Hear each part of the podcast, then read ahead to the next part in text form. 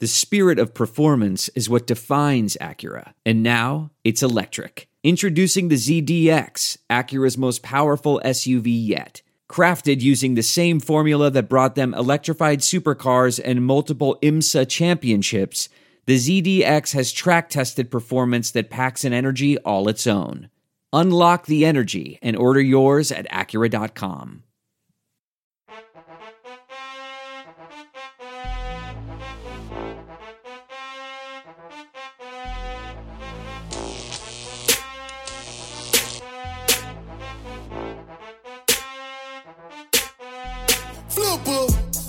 Then me cookie roll a whole halftime. Hit him with a chopper, breathe a last time. Flatline. Beat the block down when I turn up the Alpine. Smoke a three, five, sell at halftime at halftime. It's halftime. Halftime. Halftime. Switch. Keep a little still by my belt line. Effing leave you with an outline. If it ain't you only see me at halftime. Welcome to the Get In Podcast, presented by Fourth and Dude, brought to you by EagleInsider.com and Armchair Media. Season 4, Virginia Tech Week. The Eagles clawed their way to a massive victory in Chestnut Hill on Saturday night, taking down the Pitt Panthers by a score of 31 to 30 in an overtime thriller. BC improves to 3 and 1 on the year, 2 and 1 in conference, and currently sits in a tie for 5th place in the ACC standings. On today's episode, we'll recap a wild Saturday night, bring back a special edition of Hafleyus Corpus, and preview the upcoming showdown versus the Hokies under the lights in Blacksburg this weekend. Matt, it's hard to not feel really good about this team, that game, and and really the direction of the program after what we saw on Saturday night. You got to feel for Pitt fans right off the bat. Mm-hmm. That was one of the most BC losses, you know, of all time. Uh, with the miraculous, you know, comeback, field goal, and, and then obviously the missed extra point. I should say one of the most historical BC losses of all time because clearly things have changed on the Heights. The turnaround that Jeff Hafley has made, not only in in what we're seeing on the field, but just the way that we're winning games, you know, is really is really quite special. And I think we we clearly all know at this point that we you know have a winner on our hands. Big show today. Before we get into all of it, quick word from our presenting sponsor, Bet Online. Matt, the wait is finally over. Another triple header of fun is upon us this week. The NFL is in full effect. College football is in full effect. We've got many teams strutting their stuff early, and we also have the MLB playoffs in full swing. You might not be at a game this year, but you can still get in on the action at Bet Online. Bet Online is going the extra mile to make sure you can get in on everything imaginable this season, from game spreads and totals to team, player, and coaching props. Bet Online gives you more options to wager than any place online. Head to Bet Online today and use promo code ARMCHAIR to take advantage of all the great sign up bonuses. Bet Online, your online sportsbook experts. Matt, again, let's just get right into it. I, I, it was one of the more stress inducing at the time, but in hindsight, one of the more fun Saturdays, you know, we've had watching this team in a, in a long time. And, you know, frankly, I think you could go back through our pre- previous 10 coaching regi- regimes. And if you play that game under those circumstances, I don't think we win any of them. So to, to pull that game out the way we did, the, the half magic is just real, and I don't know what else you can really say at this point. Yeah, no question. I think, and everyone said this, but I think we lose this game 10 times out of 10 under my boy Steve Addazio, There's no question. There's something different about this team under Hafley. We got a different juice. Uh, like you said, if there are any Pitt fans listening, you know, we feel your pain. That That's an ugly way to lose. We've been there, you know, the number of times, and you go all the way back to the Duke game when we were, what, sophomores? And then you know to, to Penn State in 2014, obviously, and then the entire Daz era, we were what 30 percent from from you know extra point. That sounds general, about right. Yep. So we feel you guys' pain, but with that said, we're turning a new leaf over. We're moving on, and uh, we can't lose right now. So um, let's that with that, let's get into the game a little bit. Uh, it was a back and forth game to start out. We get the ball after we stop them on, on five or six plays. Jerko puts a nice 12 play, 86 yard drive together. Um, we hit a couple big plays to Hunter Long and CJ Lewis, and the Eagles get a field goal. We're up 3 0. Pitt gets the ball. RD forces a big stop, except not so fast. We jump off sides on a fourth and eight at midfield. Pitt goes for it, gets it, drives down the field for a touchdown.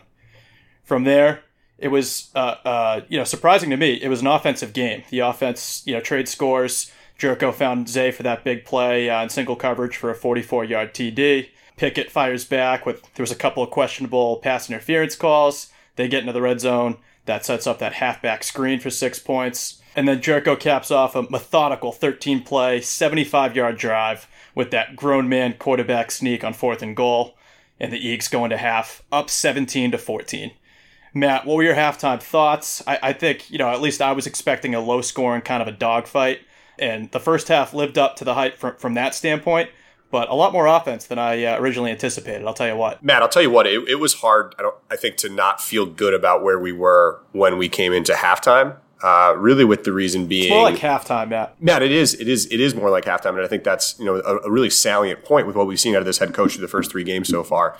Every game we have been a different team in the second half. We've been a little slow to start, so to come in only down, we were down three at the half.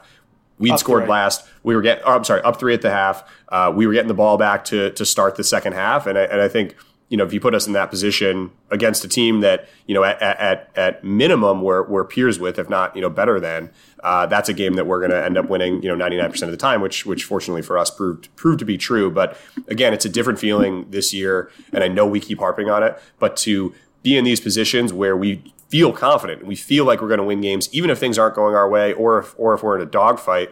Versus before, we needed you know a- as much of a cushion as we possibly could have because we knew at all times that, that you know someone was going to storm back against us in the third and fourth quarter. So not only just changing the way that we're seeing things on the field, but but Hafley has just changed the culture and the mindset of our fan base, which is pretty remarkable. Only four games in. Yeah, hundred percent. And uh, I don't know if you recall, but I, I had prognosticated a, a final score of 18-13. Yep. And so the 17 to 14 uh, first half was already there points wise. I did think, with that said, I, I did think the D was playing pretty well. Yeah, they shot themselves in the foot a couple times with penalties, and obviously that offsides that prolonged what became that touchdown drive for Pitt was a killer. But otherwise, I thought that front seven was really attacking and making Pickett, Pickett uncomfortable, while the D backs did a really good job keeping everything in front of them.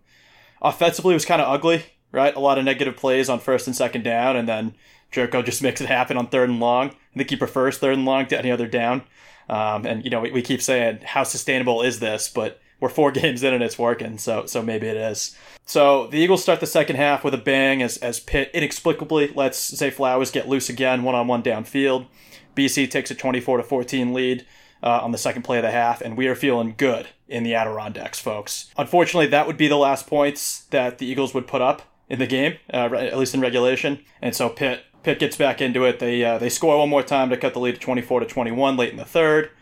Uh, we have a DeBerry interception in the Pitt red zone, followed by an immediate Jerko strip sack at the start of the fourth. You know, obviously a big missed, missed opportunity there, but but I guess no harm, no foul. Fast forwarding midway through the fourth, Pitt gets the ball at BC's 45. The defense forces a ginormous turnover on downs, uh, and, and the Eagles get the ball back. I'm thinking it's game over. Let's just move the sticks a few times and we can we can call it a day. Instead, we go three and out. Pitt drives down the field and hits a 58 freaking yard field goal to force overtime. Well, by the way, you're, you're neglecting the fact that we had the what 15 yard sack on on third down there to, to, to, to make it 58 yarders. They Mm-hmm. Were comfortably in this guy's range at you know 40 or whatever. Uh, that was one of the all time backbreaking moments. You, you know that you could possibly even think up because we were on cloud nine when he had that sack. We thought the game was over, and then for him to you know just just nail it. Like it was it wasn't even a question of it hooked in. It was from the jump. It had enough distance from like 80 it looked like. Um, that that was really painful. And frankly the exact opposite of how i think we felt approaching the end of last week's game where we said you know if we could have converted that two point conversion i think everyone in the world would have felt really good about our chances in overtime. The way we were playing, the way we were moving the ball, the way our defense had had shut down Pitt's offense for, or I'm sorry, UNC's offense for basically the entire second half. It was the exact opposite last Saturday. I thought for sure once it went through the way our, you know, how anemic our offense really looked in the second half. They, you know, our off- our defense was really strong for the third quarter, but they started to, you know, get some things moving. Uh, Pitt did in the fourth quarter, uh, and and just with the momentum you know, uh, on its own, I thought that we were in big, big trouble. Um, so not to spoil, you know, the, the the rest of the game recap that you're going to go through here, but let me just say I ended the night much happier than I expected I would have, like 15 minutes prior. Yeah, hopefully we're not spoiling anything at this point. I'm, I'm sure most of you guys have seen the game, but it's an important point, Matt, and, and I was saving that for my dude of the week, Max Richardson, because if he didn't nail that 58 yarder, that sack would go down in BC lore as one Game of the winning, you know, right? One of absolutely. the top game-winning defensive plays, you know, in recent history, right? Um, instead, it's Right up there with the with the Kuechly strip fumble in overtime against Wake Forest Parents Weekend of I believe our sophomore year. there you go, absolutely. Uh, that's a throwback, huh? Yeah, a little bit, huh? Uh, yeah. And, and instead, you know, obviously they, they hit the, the 58 yarder, they force overtime. And then, so we get the ball first in OT. We do absolutely nothing on first and second down. And then Jerko does what he does on third and 10. Finds Zay for his third touchdown of the game in the back of the end zone. Pitt gets the ball. That they sort of have an adventure of a possession. They convert twice on fourth down. I think it was like a 12 play drive or something ridiculous like that, which you don't often see, uh, you know, in overtime from the 25. Um, they finally find the end zone, and then the same Alex Kessman that made the 58 yarder misses the extra point, and the Eagles walk off with an improbable victory, folks. So apparently that's kind of his, his thing. I've heard, at least you know, kind of looking at, at, at Reddit CFB and, and other Pitt Twitter that it sounds like they were in no way, shape, or form surprised that he you know bombed a 60 yarder and then and then missed the extra point. So again, just really want to reiterate how empathetic we are towards Pitt fans because I can put ourselves 100% in their shoes. We literally lived this 100 times in the Spaz and Addazio years. So mm-hmm. uh, nowhere right there with you folks. Yeah, it's funny. I, I liken the whole field goal kicking special teams in general to basketball, where it's kind of like, know, it's kind of a mental game, right? You get hot and then you're in the zone, and then sometimes you can't hit the broadside of the barn. And for me, and this means nothing, but I have a much better three, like, three point percentage from deep, like Steph Curry land, than I do in the mid range because I'm expected to make the mid range but no one like if I'm, I'm playing with house who, money. If who, I make it. who a, expects you not to not to catch up? Who expects you to make the mid range? Just to be clear. Well, Pete, the people that are watching, maybe. Okay. Yeah, I've been playing a lot of a lot of hoops down in Philly. Okay. Um, just on the streets, and uh, yeah, it's you know. So anyway, so point okay, being, that's fine. My mid range game needs work, and that's kind of the equivalent. I feel like layups points. would be a better comparison. But yeah, I can't really make those either. That's fair. But I'm lethal from downtown, is my point. So much like Kessman on the 58 yarders. All right, let's keep this moving. Well, real quick, just I do want to yeah. have one more note on that. Uh, can yeah. you give a quick recap of your three point contest? So there was, I think, 2013, uh, Conte Forum held a big three point contest, and the winner got to like do a three point contest at halftime of, of a BC basketball game. Matt had been hyping himself up all week. He was like, "This is the time I get to show my skills." Mm-hmm. Do you want to talk just briefly about? Uh, what your what your final results were in the uh, Power Gym kind of satellite contest? Well, you know what had happened, Matt, was I, I had done a workout that day, so okay. my arms yep. were very sore. Um, so I don't remember. I probably hit half of them around nope. in that range. Just definitely not. What, okay. What's more important, I think no one's talking about, is back in I think eighth grade, I actually came in third place in a statewide three point contest. So, wow. No um, one is talking about that. A T-shirt to prove it. So um, yeah, I'm pretty lethal from long range. I, I want to make sure that you know, we, we that's known. Um, that I think we can we can write that down. Yep. Yeah, absolutely. Um, all right, let's go back to football here, just briefly, sure. Matt, if we can. um, what do you have on the half full, half empty side of the table?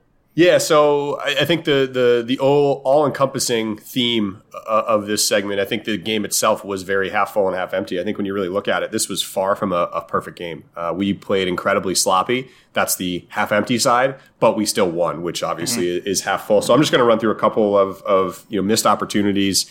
You obviously talked about the the interception, the DeBerry interception, followed by the Jurko strip sack, and you know to make that even worse in terms of a, of a you know missed opportunity was I think the play before that Zay missed you know basically just dropped a wide open um, touchdown pass. Now I want to be very clear that we're not in any way being hard on Zay because as we'll get to in a minute he's like the best player uh, offensive player we've maybe ever had, which is saying something. But um, a free seven points right there that ended up you know turning into nothing a play later. Uh, settled for field goals early you know, we talked about this last week, but that's kind of something that needs to change. When we get in the red zone and we get especially, you know, inside of like five, you know, 15, 10 yards, that has to be seven. Like we just can't keep letting points on the board. We've kind of skated by so far.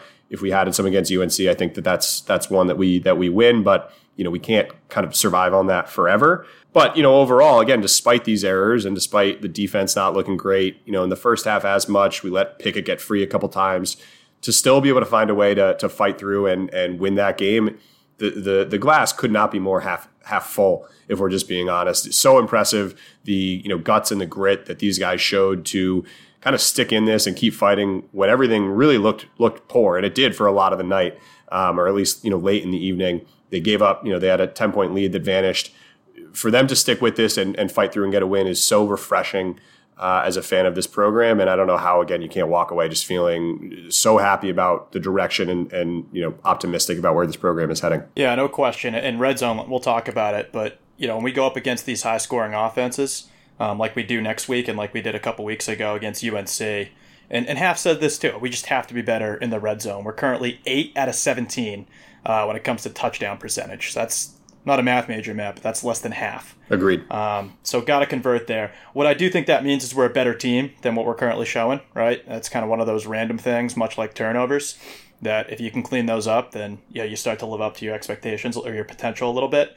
Um, so you know we'll twist that around. That's a positive. And, and by the way, man, and, and, and on that exact same note, I mean, if you want to talk about like the penalties as well, right? Mm-hmm. Like we gave them that first touchdown when we jumped on a fourth and eight, and they went forward and converted. It's these little things, and it's it's it's it's the mental mistakes. There was a couple yep. false starts and a couple offsides. If we can clean those up and we can get a little bit more efficient in the red zone, not even you know that much more efficient, this is a it, it already is a really good team. This is a very very very good team. Yeah, and, and Half said that too. He said, you know, it never should have come down to that extra point. We should have won that game by a couple possessions. When you talk about the penalty, when you talk about the missed opportunities they left out there, and um, so I like that mindset. You know, it, it's it's he's he's going to be hard on the guys that that have, and he said this too. You know, I don't mind the physical penalties where we're being over aggressive on defense, but you know the mental lapses, and we're not going to name names, but uh, you just you can't go you can't jump off sides there. No matter what you do, as long as you you know just just let's get the ball back and, and let's go back down the field you know you're not going to block unless punt. you're in an all-out punt block right like that's right. the only time where if it's we're, we're, we're bringing you know 15 guys are coming at the ball at yeah. once we've brought in a couple coaches and we're, and we're giving everything we got unless right. that's your game plan you need to just sit back and relax what what does it do to get you in there you know potentially half a second earlier if you're not in you know really going for the punt block fair and in, in his defense tate haynes did have to come in later and made a huge play. Yep. Um, I, I think it was a, huge uh, PBU that was, you know, we really needed it. So, um, you know, he did make up for it, but, you know, we got to be smarter than that, obviously. We'll talk defense in a second, but I do just want to expound on your Jerko point. You know, specifically that fumble. I, I think it just is what it is between, you know, the, the turnovers and, and the sacks that he took. He took another four, I think, sacks it was. I think we just need to accept it at this point. Jerko, he's he's going to take his time back there. He's going to dance around the pocket. He's going to take a bunch of huge hits. Maybe he's going to turn the ball over once or twice a game.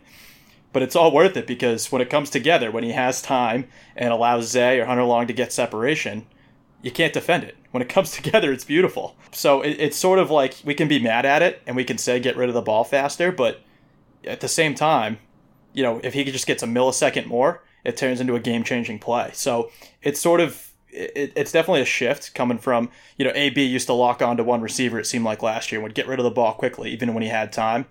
This is sort of the opposite, where um, you know Jerko has way less time, but he just doesn't care. Guy loves contact, and he's just fearless in there. And that's that's not a characteristic that comes around an awful lot, and I think that's a big reason why he's obviously getting the Big Ben comparisons. But I think it's also a big reason why he's going to be you know, he's looking, I don't want to overstate this four games in, but he's looking like he could be a, you know, a top NFL pick someday. So I think we'll live with that for now. Obviously, we'd love to improve it. We'd love to cut down on the sacks. And, you know, we're certainly concerned that he's going to take a big hit and not, not bounce back up like he keeps doing.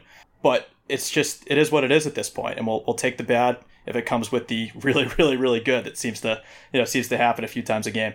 Yeah, no, I agree. And the other thing I do want to note on on on Jerko is I, I do think, despite a collapsing pocket, which is something that needs to get straightened out. This line just needs to figure it out, and we know how talented they are. We say this every week. They will figure it out. I, I do have a lot of confidence in that. But despite a collapsing pocket, he does still have a really good pocket presence. And you'll see this if you watch him, like especially on his blind side. He's really good. And, and I know the fumble was a obviously a, a terrible example of that, but historically he's really good at stepping up when he feels the pressure. Mm-hmm. Um, he'll take three steps, he'll feel a guy coming, and he steps up and he buys himself another you know three seconds to find someone open, um, which is I, I would imagine as someone who's never played quarterback a very very very difficult skill. It's obviously a loud you know game down there. You don't exactly hear a guy running up behind you necessarily, but he has that. Again, he's got a lot of intangibles. Even you know to, to get in on the you know goal line sneak on on fourth down it's it takes a lot of heart, I think, to do a lot of the stuff that he's done. To take some of the hits he's he's done and gotten back up. So, you know, we were obviously excited about him coming into the year, but at least for me, he's completely exceeded even my expectations. And we're only you know four games in, and he's got what another three years here. So, um, couldn't be more more excited about what we have with him so far. Right, and, and specific to the O line too. You know, we're going to put that again in the, in the half empty category, right? But I do think we have to level set and, and understand Pitt's game plan I mean, they kept th- those linebackers and those safeties continue to creep up, and they were in that box all day. And it's also, by the way, one of the best defensive lines that we're going to go against all Ex- year too. exactly right. And and these guys said, you know what? I, I we, we, we like our secondary. We think we can take these guys one on one downfield. It turned out they couldn't because they severely underestimated what Zay Flowers could do uh, when you get him downfield one on one. But the big reason that we couldn't get much going either in the run game or really defend that well in the passing game is because these guys sold out. And it's going to be interesting, and we'll get into Virginia Tech, but it's going to be interesting to see what they do because now now it's on film. You can't leave Zay flat. You got to drop guys back into coverage. And to date, we haven't proved that we have a running game.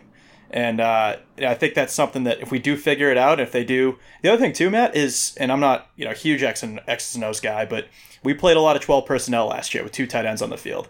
We now have one tight end, but he's really a receiver he's uh, you know going up for passes. We have a couple backup tight ends that that you know get in there. They're not great blockers. You know, we had Jake Burt, who's now a New England Patriot. We had Korab Idrizi in there. You know, they were helping out quite a bit, so that when defenders did stack eight in the box, they could help out. And you know, I think it's just a different philosophy under Cignetti, and I think we need to start to understand that. I think the O line's getting a lot of hate, and you know, I know we we've been sort of leading the charge a little bit because we think it's maybe just as simple as a shift back to man uh, man blocking, and I don't know if that's the case. I'm, I'm sure there's more intricacies, intricacies than that, but you know, we do have to understand that we, we're going to take whatever the defense gives us, and if that's Zay wide open downfield, then we're going to go with that. Yeah, I think that's actually a really fair point that probably doesn't get talked enough about. It is you know the the Addazio style, which was obviously a very frankly boring offensive style, but in and of itself, it brings a lot of guys in that are that are you know there to block. Um, so mm-hmm. there's definitely a lot more bodies in the field. Matt, I've got a couple other half full, half empties here. I'm just going to run through these ones these ones quicker. Um, so half full, the jersey matchup was absolutely phenomenal. Mm-hmm. I, I, like our, I love our white throwbacks. Those are my yeah. favorite jerseys I've ever seen. I like them more than the maroons. I like them more than than anything else we've ever worn. Absolutely spectacular. And the Pitt ones are phenomenal. So those two Pitt's, on each other were excellent. I hate to say Pitt might have the best jerseys. Pitts those are throwbacks sick. are just disgusting. Absolutely I mean, in, a, sick. in a good way for our older listeners. That's a good yeah, exactly. Like, those are sick. Um, the half empty here, Matt, and this yeah. is just a minor thing. Uh, that game and like all of it would have looked so much cooler if at midfield we had our throwback logo. The the italicized '90s BC lo- or early 2000s BC logo just didn't really fit with the aesthetic. So that's a minor one. Uh, a couple others from the broadcast itself, half empty. The guy who is running the yellow line needs to be fired mm-hmm. and needs to be fired tomorrow. On the fourth down that they converted, Pitt converted in overtime. According to the yellow line, he was short by like two two yards. Like it was not mm-hmm. even close. If you remember, Matt, when that uh, happened and we saw him get tackled, we were running around the house like we were going insane because we said. "All right, this game's over. Great." Um, come to and hey, it's first down on the three yard line. What just happened there? So that yeah. was a disaster. And I hate to do this, but Mark Herzlich is not a guy I want calling BC games anymore. Matt, he had he had cancer. I, I, I love him. I love his story. I love what he did for Boston College, but he is a terrible and and I think a part of it is he's probably trying to not be a homer, which is a hard thing to do. Like if you and I were to call this game for ESPN, it would be a disaster because we would just exclusively talk about how I mean it would be like it would be incredible, but it would be like Jack Edwards, and you can't really do that on ESPN. So I understand that he's trying to call it fair, uh, but he was very tough to listen to. It seemed like he was openly rooting for for Pitt uh, mm-hmm. which is which is unfortunate. So um, a lot of just missteps there. Did not enjoy him at all, and, and, and you know wish him obviously the best in his broadcasting career, and mm-hmm. and hopes he you know becomes the next you know Howard Cosell, just not on BC games. That's kind of all I'm asking for. Um, and then lastly, Matt, on the broadcast note, the ACC network stream literally cut out for us um, as Jerko was dropping back, and it came to when Zay Flowers was in the end zone 6 mm-hmm. seconds into the into the third quarter. So really, again, normally we're in a market that has that on cable, but really feel for all of our all of our Boston listeners who are mm-hmm. stuck with with streaming the ACC network because there's just a lot of headaches with with things when they come over the air versus uh, versus coming over cable. So again, I know we have a lot of games on the ACC network, so something to, to keep an eye on there. Matt, that's about all I had. One more related half empty that the the ball boys on the Kessman 58 yard field goal. Yep. Did you see the replay of that? I yeah. forget if we noticed it in real time. No, I noticed it, but I mean they're but, Pitt guys. Okay, but why are the pick guys? First of all, that's not how that works. I don't. Yes, think. it is. Is it? Yeah, kick, especially kicking because they got. It's Are you like, kidding me? You remember all this from the? Let me just. You remember all this from the? Yeah, go ahead if if you guys saw the the the view from the you know kicker's perspective, right into the end zone, you have Matt and I our cutouts in the background, but right in front of that. You have the ball boy that's going absolutely bonkers when Kessman hits the 58 yarder. I don't care how. I meant to send Jason Baum an email about this. How do you let that clown show happen in our house? I mean, that's completely That's- unacceptable. I think that's- you don't that's bring your own on ball boys. It's not in Yes, COVID you do. times. Yes, you in do. COVID times, man. Yes. Well, then even better, they they need to be using Pitt balls. They can't be using BC balls. That is that is. I'm gonna I'm gonna I'm gonna knock you on that. But I am gonna turn that into a half full. Uh, we tweeted about it earlier in the season before we even knew where we were sitting. That our dumb faces and our you know you're wearing the helmet, I'm wearing the crop top was going to be enough at some point to throw a kicker off off their game. And sure enough, four games in, we win the game. I don't want to say we because I really don't want to give all of us, you know, us all the credit. But us standing literally right behind the uprights, and this guy shanks an extra point. You just have to think that that might have creeped in a little bit. So half full on on that side of things. Anything else you, you have from from uh, glass, either half full or half empty side yeah, of things? Matt, we skipped over my probably the biggest half fall. yeah, Um, but you have to give a shout out to this secondary and really the defense as a whole. But what this secondary did on Saturday was nothing short of incredible. Um, and we're we're banged up back there. We got Deion Jones out. We had uh, Mike Palmer went out. Uh, I think in the second quarter there. We we had a bunch of guys that that were you know that were banged up. And for these guys, you know, it's really led by the cornerbacks and Brandon Sebastian and Josh DeBerry. These guys have turned into absolutely elite players. Sebastian had six PBUs in this in one game, which has to be a record. Um, DeBerry was all over the all over the field making huge plays, and and Pitt. I know they're not known as as an offensive powerhouse, but Pickett was what the second leading passer in the yeah, country. Something Yeah, great, he at was he, he was scary. He was scary. and he he went into Eric Dungy mode. Like he Pickett was playing really really well. They have you know weapons at wide receiver, and they have a solid line, and that's you know a, a fine offense. And you know I'm really proud of what those guys did, and, and they were the reason that we won the game. You know DeBerry, we talked about that pick. I mean that's that's just that has Jeff Hafley written all over it. The way that he jumped the route and sort of finished off the route for the receiver and, and wound up in the exact right spot.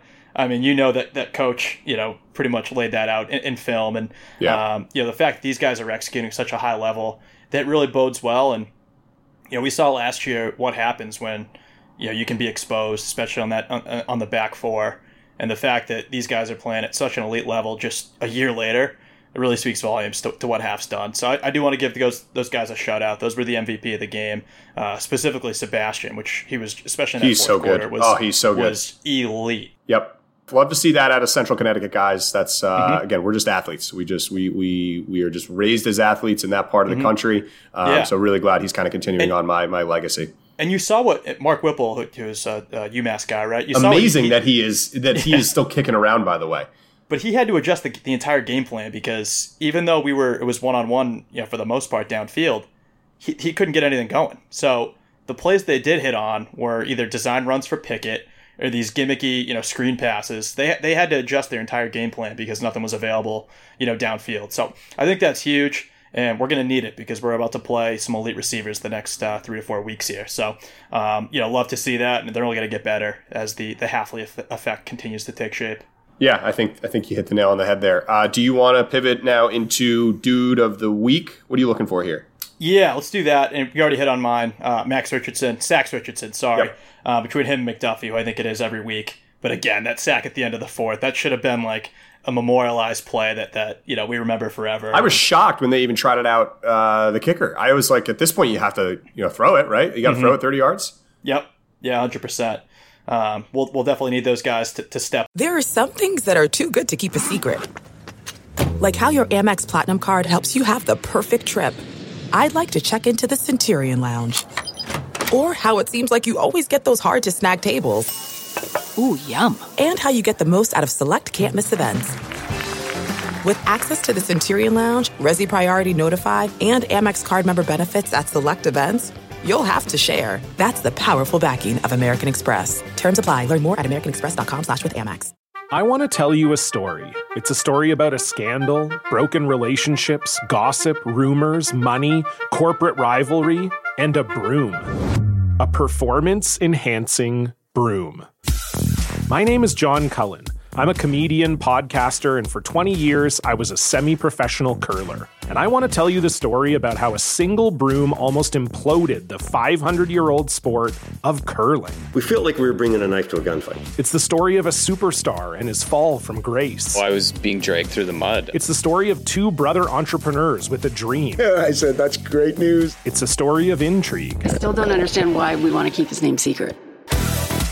The full story has never been told, so I'm going to tell it. Broomgate How a Broom Almost Killed Curling. It was a year I'd like to forget. To listen to Broomgate, search for Broomgate in your favorite podcast app. That's all one word Broomgate. We're driven by the search for better. But when it comes to hiring, the best way to search for a candidate isn't to search at all. Don't search, match with Indeed. Leveraging over 140 million qualifications and preferences every day, Indeed's matching engine is constantly learning from your preferences. So the more you use Indeed, the better it gets. And listeners of this show will get a $75 sponsored job credit to get your jobs more visibility at Indeed.com slash match. Just go to Indeed.com slash match right now and support our show by saying you heard about Indeed on this podcast. Indeed.com slash match. Terms and conditions apply. Need to hire? You need Indeed. Achieving a gorgeous grin from home isn't a total mystery with Byte Clear aligners. Just don't be surprised if all of your sleuthing friends start asking, What's your secret? Begin by ordering your at home impression kit today for only $14.95. Byte Clear aligners are doctor directed and delivered to your door.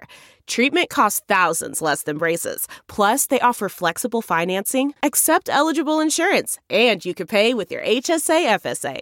Get 80% off your impression kit when you use code WONDERY at Byte.com. That's B-Y-T-E dot com. Start your confidence journey today with Byte. What makes a life a good one? Is it the adventure you have? Or the friends you find along the way? Maybe it's pursuing your passion while striving to protect, defend, and save what you believe in every single day. So, what makes a life a good one? In the Coast Guard, we think it's all of the above and more. But you'll have to find out for yourself. Visit gocoastguard.com to learn more. Up again. You know, obviously we're, we're going to face Khalil Herbert, who ran all over us last year, and Virginia Tech's offense has been pretty good to date. So um, those two linebackers in the middle of the field absolutely have to step up. So I have the obvious pick for my dude of the week. You got to go with Zay this guy is just an absolute monster week in and week out. And we have not had, and you know, I know we've had some great offensive players come in. We have not had nearly as explosive as a player as Zay Flowers in a very, very, very long time, frankly, if ever. Um, added another 162 yards and three touchdowns to his total uh, on Saturday. This guy is borderline uncoverable. And while I'm sure we've had great athletes who can get open in the past, maybe it's just the fact that we now have a, have a you know quarterback who can reliably hit them, and that's certainly not shade at, at anyone who's who's come before him. Uh, but the, the combination of Jurko and Zay is, is absolutely unreal. Zay was nominated for the you know National Best Wide Receiver Award, which I don't think we've had anyone. The, that's a hard one to say, so I was going to yeah. defer to you on that.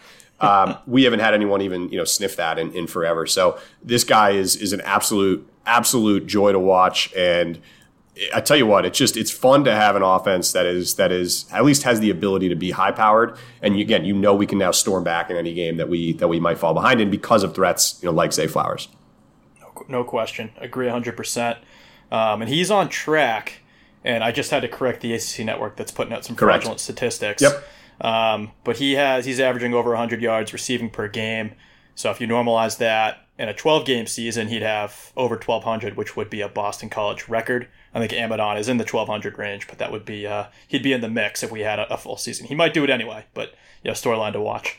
Yeah, as a math guy, I can definitely confirm that. I think that segues into your Eagles in the Wild, does it not? Yeah, it, it sure does, Matt. Um, Zay Flowers, the reason for his production, um, it came out this past week that he's been working out with Antonio Brown and Geno Smith. Which, get this, Matt, I have a Geno Smith joke. Um, that explains Zay's jaw-dropping numbers thus far. Oh, I see shout out to any Jets fans that are listening. Yeah. That's a joke about when Geno Smith got punched in the jaw and broke his jaw.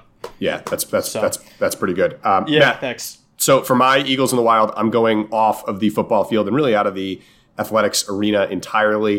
Okay. Uh, everyone knows I'm a big math guy. Feel like this deserves to get more shine. I know this story broke like six months ago, but it's been back in the news of late.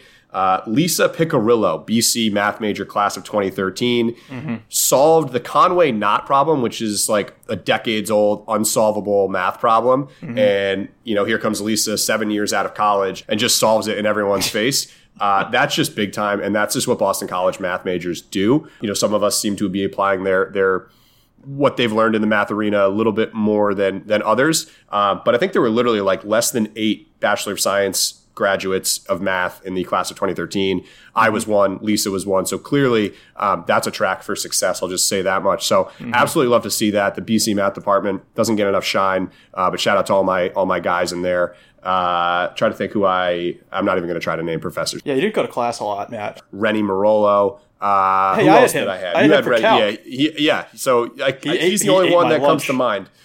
Remy, Ren, is it Rennie? Rennie absolutely ate my lunch for calc. Yeah, can't think of any other one else names on the top of my head. Rennie Mirollo is like more of a unique name. Um, yeah. But overall, again, just love to see the math department doing doing great things. So Let me shout out this, Lisa. Matt. Excellent Let stuff. Let me ask you this, I, and I'm a big Good Will Hunting guy. You know that, and yep. you know it, the whole nine, right? What does that solving the Conway knot? What does that do for society? Like, how does that advance us forward? What happens next? Can we apply that to any type of science? Is that really yeah. a, cure for COVID, or does it yep. matter whatsoever? yeah, all? well, again, to quote the show Numb3rs with David Krumholtz, uh, we all use math every day. So these math things that we solve, you know, will, will have far-reaching implications that that you or I, frankly, can't even comprehend. So uh, this absolutely like, is going to move things yeah. forward. Um, and and you know what? It is just like Good Will Hunting, honestly. Yeah. So you love to see it. I, I feel like you didn't answer the question. Nope. Um, Great. All right. So I have one more Eagles in the Wild here. Uh, Jared Dudley recently went on the Bill Simmons podcast. And if you guys know anything about the fourth and dude perspective on the Hoops program, it is that we needed a change yesterday, yesterday being four years ago. Um, Dudley basically went on the show and, and he had a great quote about coming back to BC. He said, I'm going to do the NBA thing. He's going to be a coach, GM. And then, quote, I'm going to go back to BC, going to clean all that up, need to have my donors, need to get those facilities. That's big so time. It's on the radar, and it goes without saying that um, you know if we had Dudley Stroll on the sidelines, uh, we would be in a much better shape, and we'd be probably making tournaments every year, and that's all we want. So shout out to Jay Duds for winning the championship. And uh, yeah, we'll see what happens. Hopefully, it's sooner rather than later. Yeah, that would be that would be such a welcome sight to get Dudley on the on the sidelines or in at least some mm-hmm. advisory role at Boston College. The guy is just an excellent, excellent basketball mind, and really happy for him that he finally got his uh, his name on the Larry O'Brien. I know they don't actually put their name on it like the Stanley Cup, but I feel like the mm-hmm. the idea follows. Matt, are you ready to head into the courtroom here? I'll, I'll tell you what, Matt. It's been a while since we've been into the courtroom. We've had a lot of, you know, sort of business to take care of, and I'm excited to get back in. Um, Matt, let's let's do it. Hafleyus Corpus is now in session. Matt, before we get into the courtroom, a quick word again from our sponsors. So, just to remind everyone about Bet Online and all of the great sign-up bonuses and bets that they offer. NFL is in full swing, college football is in full swing, MLB playoffs are in full swing. You might not be at a game this year, but you can still get in on all of the action at Bet Online. They're going the extra mile to make sure you have every bet available to you: spreads, totals, team, player, coaching, props they give you more options to wager than any place online. Head to Bet Online today and use promo code Armchair to take advantage of all the great sign up bonuses. And Matt, they are back again. Our friends at Manscaped here to sponsor this week's Hafleyus Corpus. Big news in the Manscaped world, Matt. Mm-hmm. They have released a new Manscaped product Manscaped just released the Weed Whacker nose and ear hair trimmer. Take a look in the mirror, wow. and I guarantee you'll see hair sticking out of those holes. It's mm-hmm. time to keep your ear and nose looking as nice as your fellas down low. They are changing the grooming game forever with this Weed Whacker. This nose and ear trimmer provides proprietary skin safe technology, which we all love, which helps prevent nicks, snags, and tugs in those delicate holes. The premium Manscaped Weed Whacker uses a 9,000 RPM motor powered 360 degree rotary dual blade system. That sounds like an airplane engine. This is this is awesome. Its intelligently contoured design enhances the trimming experience and it is waterproof, which makes for easy operation and cleaning. The only nose hair trimmer on the market with a powerful and rechargeable lithium ion battery that lasts for up to 90 minutes of use. Have you ever pulled your nose hair out with your fingers? That might hurt more than anything other manscaped accidents you could possibly have. So Manscaped is here to make whacking your weeds a time to look forward to and deliver you maximum confidence. Yes, you will get a replaceable blade every three months to keep your weed whacking time clean and enjoyable. It's time to upgrade your Manscaped routine with Weed Whacker. Get 20% off plus free shipping with the code armchair at manscaped.com. That's 20% off with free shipping at manscaped.com. Use the code armchair. What are you waiting for? Go whack your weeds. Matt, I can't think of a better segue. Let's get into the courtroom.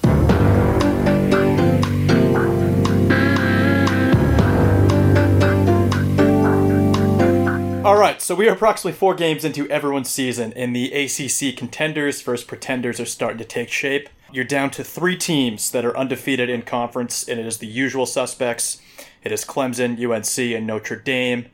We'll call that tier one for now, Matt. Right? There's not much of an argument to be made. Clemson's gonna obviously going to win. They're going to go undefeated more than likely, except for us. And then UNC and Notre Dame are probably just a tier below that. I think we could say that all those guys, as of now, are contenders. Is that fair? Y- yeah, I think overall that's fair. I, I hate Notre Dame so much, and I, I, really can't wait till we play them. But but yeah, to be fair, they've absolutely looked looked very good so far. So then you have the next tier with uh, one loss teams. You have Boston College, you have Miami, you have Virginia Tech, you have NC State, and you have Georgia Tech, which I don't think a lot of us saw coming.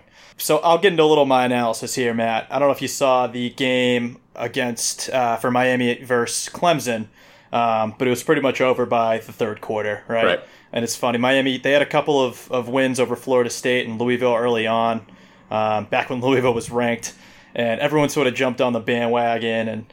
Um, you know, to me, obviously they have that quarterback, but it's still that same program from last year. And, you know, I just, I don't trust that defense. I don't think the defense is nearly as good as everyone, you know, makes it out to be. And I think outside of the quarterback, who's very dynamic, um, they got a lot of holes to plug. So, you know, I see them as not necessarily frauds, but, you know, they don't scare me a lot. If we were to go head to head with them, um, you know, I'd give us a chance. So, you know, I think they're in that tier but it's going to be interesting to see what happens the next few uh, next few games. Yeah, man, I think that's a really fair fair tort uh, that you bring up yeah. there, and, and, I just I feel like in general, really out of those one loss teams. I personally just see it as us and, and Virginia Tech, and, and obviously we'll, we'll see how that looks on Saturday. Mm-hmm. But I'm with you. Georgia Tech, who we do play in a couple weeks, doesn't really scare me. Miami, who will probably never get to play this year, uh, I, I see it's very unlikely that we both make yeah. it to the ACC championship at this point. They don't really scare me. And then NC State goes without saying that that I could not be less afraid of a team uh, than I am of the NC State Wolfpack. You can you can write that one down. But you know Virginia Tech. Look, I, and I don't want to. we're obviously going to get more into it in a minute. I still don't really know what to make of them. Um, I don't want to spoil all of our all of our preview talk. But Matt, Matt get this. Matt, get this. Yep. You want to talk about the defense resting? Virginia Tech's defense rested a lot against yeah. UNC last week. Yep, that's a really good point, Matt. And but you know, at the bottom line, and, and to bring it back to UNC as well, all of these things can't be true, right? UNC can't be a top five team, and and Virginia Tech's a uh, 23 team, but we're you know where whatever it be in the in the you know 31 range or whatever if you count the the receiving votes.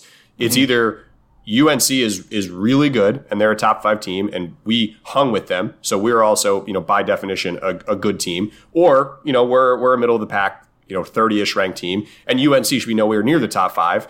And then on the other side, UNC massacred Virginia Tech last week. I know mm-hmm. the final score was only like 10 points, but that game was never close. Yeah. And they're still ranked. Uh, it, was a, it was a five point game at one point, but agree okay. otherwise. But it never, but it, it, again, these three teams don't really make sense the way that they're all, they're all laid out right now. So mm-hmm. I don't know if I would call any of them necessarily frauds, but I have a someone is fraudulent in the in the voter process, and I don't know what we want to bring you know charge wise against them, but um, it feels it feels very very dirty to me. Yeah, I just I don't put a lot of you're talking AP poll right as far as ranked. I, I just don't I put no stock into that whatsoever at this point, only because we don't have the full population of teams, and we're still going based off preseason ranking. So I, I don't even worry about that. I, I you know the standings I think sort of landed where I thought they would, with the exception of Georgia Tech, who I do think are frauds and it's too bad because I actually like Geoff Collins a lot. Um, but they, I didn't know this till I looked this up. They lost to Syracuse by 17. That's that's a, a clear fraudulent statistic. There, you, t- you want to talk Sarbanes Hafley? I mean, Georgia Tech is, are, are frauds. Um, they have Clemson this coming week and then us. So um, I expect them to drop out of the discussion if they're even in the discussion. Um, I expect them not to be there at the end. I also want to talk about NC State because NC State kind of worries me. Not because I think they're good, but because they escaped with that win over uh, Pitt the other weekend, um, they, they escaped with a win over Wake uh, a few weeks ago. And here's the deal with them: they play absolutely nobody. They must know someone in the in the ACC uh, commissioner's office because they have the easiest possible schedule. They miss Clemson, they miss Notre Dame, they miss us. All they have to do is beat one of UNC and Miami, and they pretty much lock up a, a two loss season. Mm-hmm. So, again, I don't think NC State's good, but I do think they have a pretty good shot of being there at the end, only because their schedule's so weak. Yeah, I think that's fair. Uh, anything else you want to touch on in the ACC, or or you know, should we uh, go around the country quickly and then and then get to Virginia Tech? Yeah, I don't think we need to talk about the rest of the. I ACC. agree. I, I think mean, that, I think that there's no sense of talking about. It's, it's mostly what we expected out of you know the likes of Cuse and Wake and Duke. I guess Louisville is obviously a huge surprise. I mean, they just the defense is just so bad Mhm. um, that they got smoked by Georgia Tech, and then Florida State. Both of those, you know, both Louisville and Florida State are sitting zero and three um, in conference, which I didn't see coming for Louisville. You know, I saw that Florida State was overhyped. I think we both saw that coming, but not to this degree. I mean, they look terrible. So, um, of course, we missed Florida State this this year, and what would have been Ah, an automatic win. me. Just kills me. Yeah. They're they're cruising for a bruising next year when we play them. Hopefully, COVID's back to normal. And although here's the other thing too, and I don't want to go off on a tangent, but I do love this no division thing. I mean, the fact that we're looking at the ACC as a whole and saying, all right, all we got to do is finish in second place, as opposed to, hey, we got to beat Clemson and then go undefeated. Like that's not fun. I'm not having fun in the Atlantic anymore. Let's get rid of the divisions and let's play for second until Clemson comes back down to earth. Well, we'll still play for first, but yes, I Well, agree. yeah, you know More I mean, reasonably, we can play for top two. I agree. Um, Matt, only other thing I want to do in the courtroom is I want to charge the entire Southeastern Conference with uh, reckless and wanton behavior. Mm-hmm. Um, so, of course, we know that's the part of the country that has been taking COVID the least seriously. And the chickens, Matt, have come home to roost. Mm-hmm. So Nick Saban, who is, by the way, taking it very seriously, he was a big proponent of masks, which is hard to do in Alabama, uh, has finally contracted the virus. So thoughts and prayers to him. Hopefully he recovers quickly. And it is interesting to see what a coach not being on the sideline does to the line. They're, they were, I think they're, the game's still on, but they're playing Georgia this weekend. And I think it immediately shifted like three points once they said Saban's not going to be in the building. And then still in that conference, Dan Mullen down at Florida, you know, was was complaining in his press conference about how he wants to see the Swamp full, even though, by the way, they watching those games, they look very full, despite whatever numbers they're they're throwing at us. He was saying we need ninety thousand people, we need a loud environment, and like boom, the next day, like the entire team has COVID and their game against LSU is canceled. So you know, it is a little bit of a reap, reap what you sow here, and and and you really just wish that I think they took this to the same level that teams like BC, Virginia, you know, even Notre Dame, despite their their flare ups, have, have taken this, and I think we'd have a much you know cleaner college football season. You know, you're seeing it in the NFL right now. There's just so much uncertainty, and you kind of just need everyone rowing the boat the same direction. And and when you get you know some marquee programs and some marquee areas uh, kind of going against that, it really throws the rest of the season in, in jeopardy. So um, I, I, I want to charge them with a lot of different things, but I feel like reckless behavior is that a crime? Um, but I want to charge them with that. Yeah, it feels that feels like a, a real a real tort there, Matt. Good tort. Thanks. Um, yeah, it's interesting too. I mean, with Saban in particular, it's sort of like Belichick, where he controls everything, and no one sneezes on that sideline unless Saban says it's you know it's okay to do so. So, um, yeah, I think it's it's obviously going to have a massive effect, and you know even with Virginia Tech, we've seen it. It's affected their team. I think Fuente tested positive at one point. So Yeah, they've like all had it. I think literally, I think they've. I think at worst they had like 20 guys sitting out um, Right. because of it, and and maybe some positive tests, but also then some kind of contract tracing. But I think Right. for now they're relatively back to healthy.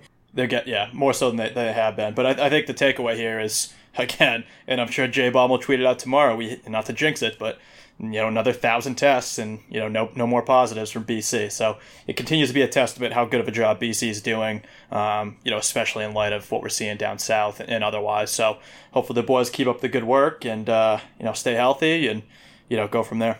Yeah, I completely agree. I think this was a really productive courtroom segment here. I, th- I think Mhm. we, I think we got a lot of uh, legal briefs kind of off of our desk that have been kind of piling up over the last couple of weeks. So, so good work. Absolutely, absolutely. Um, court is adjourned. And Matt, let's talk Virginia Tech. We got about 15 minutes of show left. I'll let you kick it off. Kind of what are your what are your high level thoughts? I've got some uh, I've got some feedback on the weather and, and other ideas on that side of it, but I'll, I'll Do you let have you, any kind of Hokie give thoughts, a or is it just weather thoughts? Uh, I've got a couple Hokie thoughts. Okay. But I'll, I'll let you I'll let you kick things off. Okay, that sounds good. Um, all right, so Virginia Tech comes in as the 23rd ranked team in the country. They have a record of two and one, uh, with wins over NC State and Duke before they got absolutely demolished by UNC last weekend. If you believe in the transitive property like we do on this show, um, they beat Duke by seven, whereas we beat Duke by 20, and then they lost to UNC by 11, while we only lost by four. I don't know what that means, Matt, but it's it's certainly a data point that we need to consider. Obviously, we've beaten them each of the last two years. We had a nice streak going, including 2018. That was the game that resulted in us getting game day versus Clemson. Um, and then in the opener, we had a big win last year as well.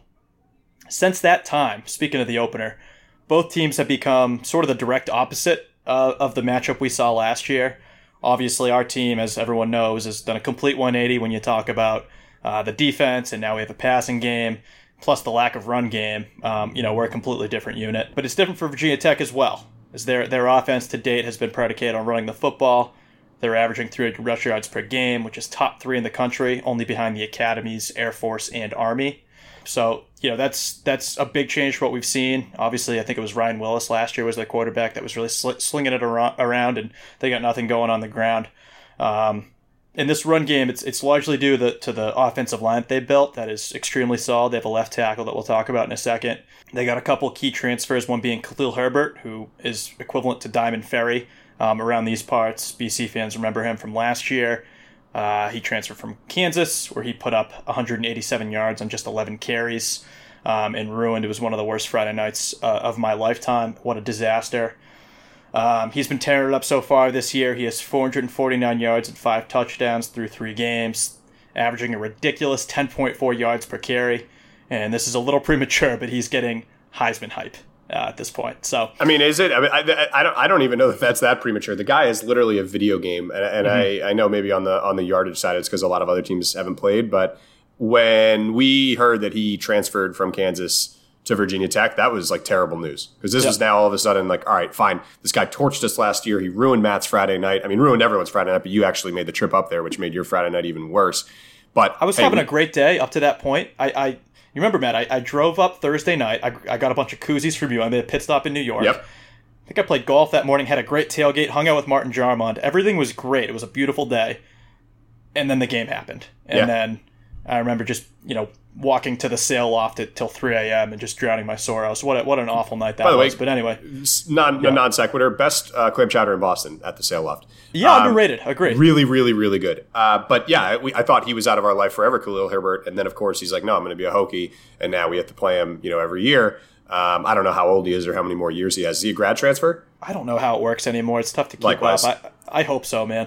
Yeah, but but I'll, I'll just say this is a game that I am I am very worried about because the way our defense has looked so far this year, I think we've been you know very strong in the air, but the run defense is a little bit less tested. And the other thing I'll say is that we've clearly been at kind of a bend but don't break. We've we've given up a lot of plays, but we've made turnovers when they matter, or we've gotten that big third down stop that bend but don't break style is a lot harder against a team that can that can dominate on the ground uh, mm-hmm. because they can pick up three four yards at will. It's a lot harder to get them off the field when they're in a third and two and they can you know they know they can run for three yards versus oh you had two incompletions because you know two great pass breakups and now it's third and ten and they gotta you know repeat that. So I, I'm I'm definitely a little bit concerned about our defense's ability to you know stack the run game this year, mm-hmm. especially with the offensive line. So ignore just how good Herbert is. They have an excellent offensive line that I, I know you want to touch on. So from a defensive side of the football, this is, I think, by far the biggest challenge for the for this defense. Certainly not the secondary, but for this defense that, that we're going to see as a whole this year, and, and that leaves me a little bit worried uh, going into Saturday.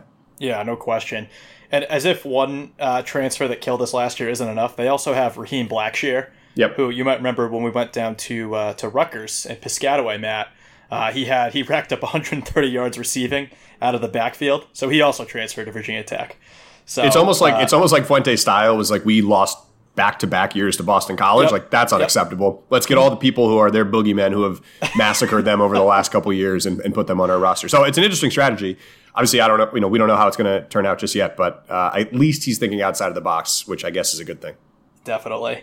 Um, and then, in addition to the running backs, they also have uh, two quarterbacks they've used so far, both of whom are big running threats. It sounds like Hendon Hooker's getting the nod.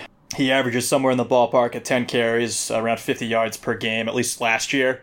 Um, his first game this season was uh, midway through last week. Fuente's kind of been screwing around with the quarterback situation. They started Braxton Burmeister, who's like a Tyler Murphy type, who just can't throw the ball and just is, is pretty much just. He seems to only be a, run option guy, which seems easy to defend, but what do I know? Um, but Hooker's just been really good. So if Fuente just plays him, it seems like that will do the trick. But like you said, I mean, Hooker can do some damage through the air. And, and I remember watching the game last year, Vatech versus Virginia, which was basically like the de facto coastal championship. And Hooker was hanging in there with uh, Bryce Perkins, and they, they kind of had a shootout back and forth. So, you know, he can, he can get it going in the air and with his legs. So, you know, that's that's a guy to, to, to worry about. Obviously, Pickett scrambled away a few times and extended drives, and, you know, Howell did the same. So, you know, to me, it comes down to, you know, do we trust our secondary? And I think we do. But what I really think we have to do is is you know stack the box against these guys and you know trust the DBs to make plays and you know we don't want what happened against Kansas last year to happen with Herbert. We just can't we can't let that happen. Fortunately, I think we trust Hafley with the tape. And I did what I did like what, what we did following the UNC game. Obviously, those guys got loose on some outside uh, outside outside zone runs but it seems like we locked down against that against Pitt. I can think of a couple of situations where uh, Valdez and Brandon Barlow, who by the way deserves a shout out, he played awesome last week. Uh, but those DNs did a great job containing the outside. So if those guys can do that, we get Boozy in the middle, and then the linebackers everywhere else. I think we can handle it. Um, but it's really gonna, you know, we're really gonna ask a lot of the D backs to, to kind of go go at it alone, one on one, and take care of business. So to me, that's the key to the game. It's it's their very potent offense against what we think is an electric defense. But um, this is just as much of a test, if not more so, than uh, than UNC. Yeah, I, I agree. And, and again, like I said, I'm, I'm very interested to see what Haf puts together for a game plan because I think that this is a massive challenge. They can they can beat us from a lot of different ways. Um, Matt, a couple notes I want to throw in. So first of all, you want to talk about football weather. It is going to be as of right now 46 degrees Fahrenheit in Blacksburg at 8 p.m. and getting cooler as the night goes on. I mean, that is like picture perfect fall football weather. This is, I think, the one time we would have been there. We would have. So we, we that was probably our game, this, right? Yeah. We had talked about going down to Blacksburg. We always do one road trip, at least one road trip per season. And I've never been to Blacksburg. Always wanted to go, and it seemed like that was the logical choice this year. And it's a shame that we're not going to be there. Yeah, uh, uh, it absolutely is. But I'll say this is the one time I think so far this year that, that we're actually lucking out or, or, or gaining a benefit from there being no fans due to COVID. They're not doing fans, right? They're doing a thousand fans. It's just okay. I think family members. Like, yeah, all right. So that's not enough to really make a difference because I would argue that a Saturday night in Blacksburg, especially when you know there's a buzz about Vatech, they're ranked. So I think there's there's a buzz that automatically comes with that. Is one of the most intimidating places to play in, in college football when they do enter Sandman. Um, obviously, it didn't stop you know Matt Ryan and the boys, but in general, that's an impossible place to play. So I think it's huge that this team doesn't have to go up against you know a, a packed lane stadium and again, like I said, I think this is really the, the, the first time that we've benefited from that because if we had fans and alumni for the for the three games that, that we had that all really came down to the wire, I mean that would be like that building would have been absolutely rocking. You know, who knows if it's enough to put us over the uh, hump against UNC, things like that. But um, really, really, I think we dodged a, a, major bullet there. And then Matt, I do want to talk about the line. So it opened at ten and a half, uh, plus ten and a half for BC, and I think it's around twelve and a half now. I don't understand what is happening in the betting markets and, and why we continue to be slept on. We were six point dogs against Duke. We obviously ran away with that. Uh, we were six point dogs again against Pitt. Came out, you know, not comfortably on top, but we were kind of a, we were the better team. I think. I think the better team won, and then we were, you know, even even larger underdogs to to UNC and still managed to cover there as well. So I don't understand why the national perspective is still so down on BC when it comes to gambling, and I don't know how much money uh, this team needs to continue to to make me, but I think it's going to you know basically pay my 2040 tuition bills uh, to uh, to Boston College. Yeah, no, you're exactly right. And, and as a betting man, you know, obviously the what I really like, and, and I think the spread is enough that we will cover. I think there's no question these guys are resilient. They're going to fight back no matter what the potential deficit is. So I do think we'll cover. But what I can't get, what I can't stay away from is the money line.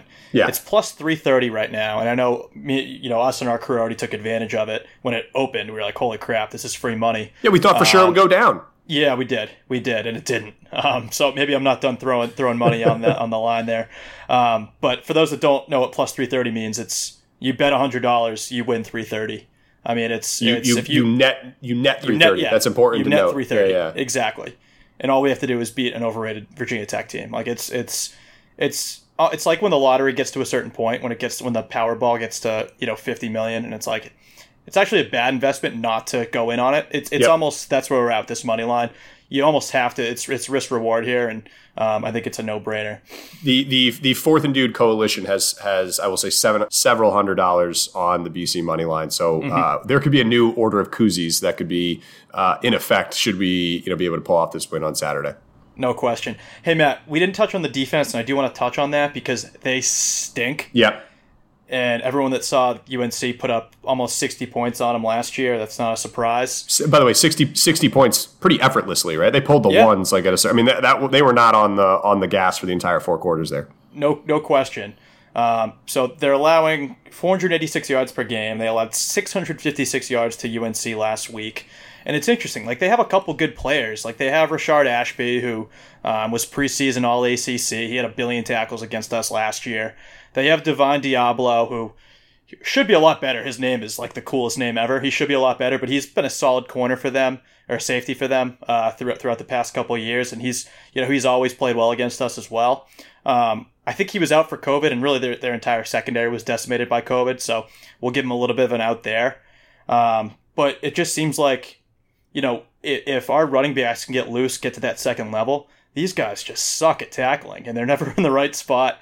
And, you know, watching the highlights against UNC, it was effortless. And it's not just last week. I mean, Duke put up 31 points against them, right? We, we only allowed six to Duke. So um, I, I think they're just, they're resigned to understand they're going to allow some points and they know there's going to be a shootout. And it's just going to be one of those games that, uh, you know, it's, it's going to be, in my opinion, whoever has the ball last is, is going to have a shot at winning this. It's going to be in the 50s. But um, one other thing to watch out for, they surprisingly do have a good D line. They're actually fourth in the country in sacks. They average five sacks a game. Um, obviously, that's been a bugaboo for us. They have a couple good DNs that, you know, we have to watch out for that. We have a, a certain left tackle that's playing out of position that, um, you know, guys are racking up sacks against them. So, um, you know, that's something to watch out for. Jurko's going to have to get rid of the football um, and be smart with the ball. But you know, the hope is that these guys sell out for the run, or sorry, sell out for the pass, and we get our run game cooking. That's that that to me is, is the key. And then on the other side of the ball, it's it's really got to be the Max Richardson, Isaiah McDuffie, and the line. The front seven's really got to come to play. The whole unit's got to come to play, but that front seven has to stop the run, and and maybe not even stop the run, just slow down the run. Right? They if they have 200 plus yards rushing, then then we're probably in trouble. Um, but just just got to make some stops, force some turnovers, and see what happens down in Blacksburg. Yeah, I, I, hear you. Do you want to just get right into your prediction? Yeah, let's do it. All right, so this is a revenge game for our defense, like we talked about. Herbert absolutely embarrassed us last year. Um, and like I said, we, we did make some adjustments after UNC exposed some issues in the run game. So, you know, we should be able to load up the box, trust our D backs. I like McDuffie and Richardson to get somewhere in the 30 tackle range. Hopefully, we hold them under 30. They drop a million guys back in pass coverage. The light bulb finally goes off for our run game. And I got Eagles 35, Hokies 26 in Blacksburg. Wow, that's uh, low scoring for the uh, for the Hokies here. I'm gonna I'm gonna go higher on on both sides, but I'm with you overall. I, I, just I really like what this team is doing so far, and if there's one coach in the country that I trust to come up with a game plan to shut down this this Hokies attack, it is absolutely Jeff Hafley. We're so lucky to have him on sidelines for this. So I'm with you. I think our offense continues to you know put up excellent numbers through the air. Um, so I'm going to go Eagles 38. Hokies 35 in what is a very uncomfortable Saturday night. We don't have fun at all. Like it's it's it's not going to be a fun 3 hours, but I do think we come out of Blacksburg with a 3-game win streak against the Virginia Tech Hokies, which was which is always fun, and I think that we move to uh, to four and one on the year. And by the way, four and one with a pretty good. We're not going to look ahead, but a pretty good chance to go to five and one with, with Georgia Tech the following week, and then you know who's waiting on the other side of that? Clemson. Yep. So this is a huge game. Just saying. We, we got to get this W first, but it could set up. Yeah, this is really the game of the season as far as I'm concerned. We win this, we get something special. If yeah. not, we still probably do, but uh, yeah, it'd be, it'd be a fun one. Yeah, absolutely, and probably enough to get us ranked. By the way, oh, if no we question. win, which doesn't really matter at this point because we're just trying to get you know wins and, and let America sleep on us. I can live with mm-hmm. that. Um, but thanks again for listening. I think this was uh, uh, again we have a really good team on our hands. Hopefully, you guys are enjoying the season as much as we are so far. Um, as always, be sure to follow us on Twitter and Instagram at Fourth and Dude. Matt, not to break some news, but the koozies came in today. They look phenomenal. Hey, Matt. Be on the lookout. How do I get how do I get one of those koozies? Be on the lookout for some ways that we're going to try to get them into the into the hands. Normally, we just take a big bag of them, like a, a, big shopping bag, and we just throw them you know throw them around at tailgates. Obviously, we don't have that option this year, so we want to make it a little bit more more virtual friendly. So uh, mm-hmm. be on the lookout for that. We'll make sure everyone you know everyone uh, has the has the ability to try to get in on the action. Um, keep an eye out for potentially another Hafley hour on Saturday morning. I think so far that's been going relatively smoothly. We don't have a lot to talk about, but we can see if we can fire that one up again. I don't know your thoughts um, on that. I'm busy. Uh, we'll make it happen. We'll, we'll, we'll, try to we'll try to make something happen. Yeah. Um, but yeah, thanks again to our sponsors, all of our sponsors, Eagle Insiders, Armchair, Bet Online, Manscaped, the new Weed Whacker. And thanks again for listening. Folks, it feels like 1940. Get in, folks.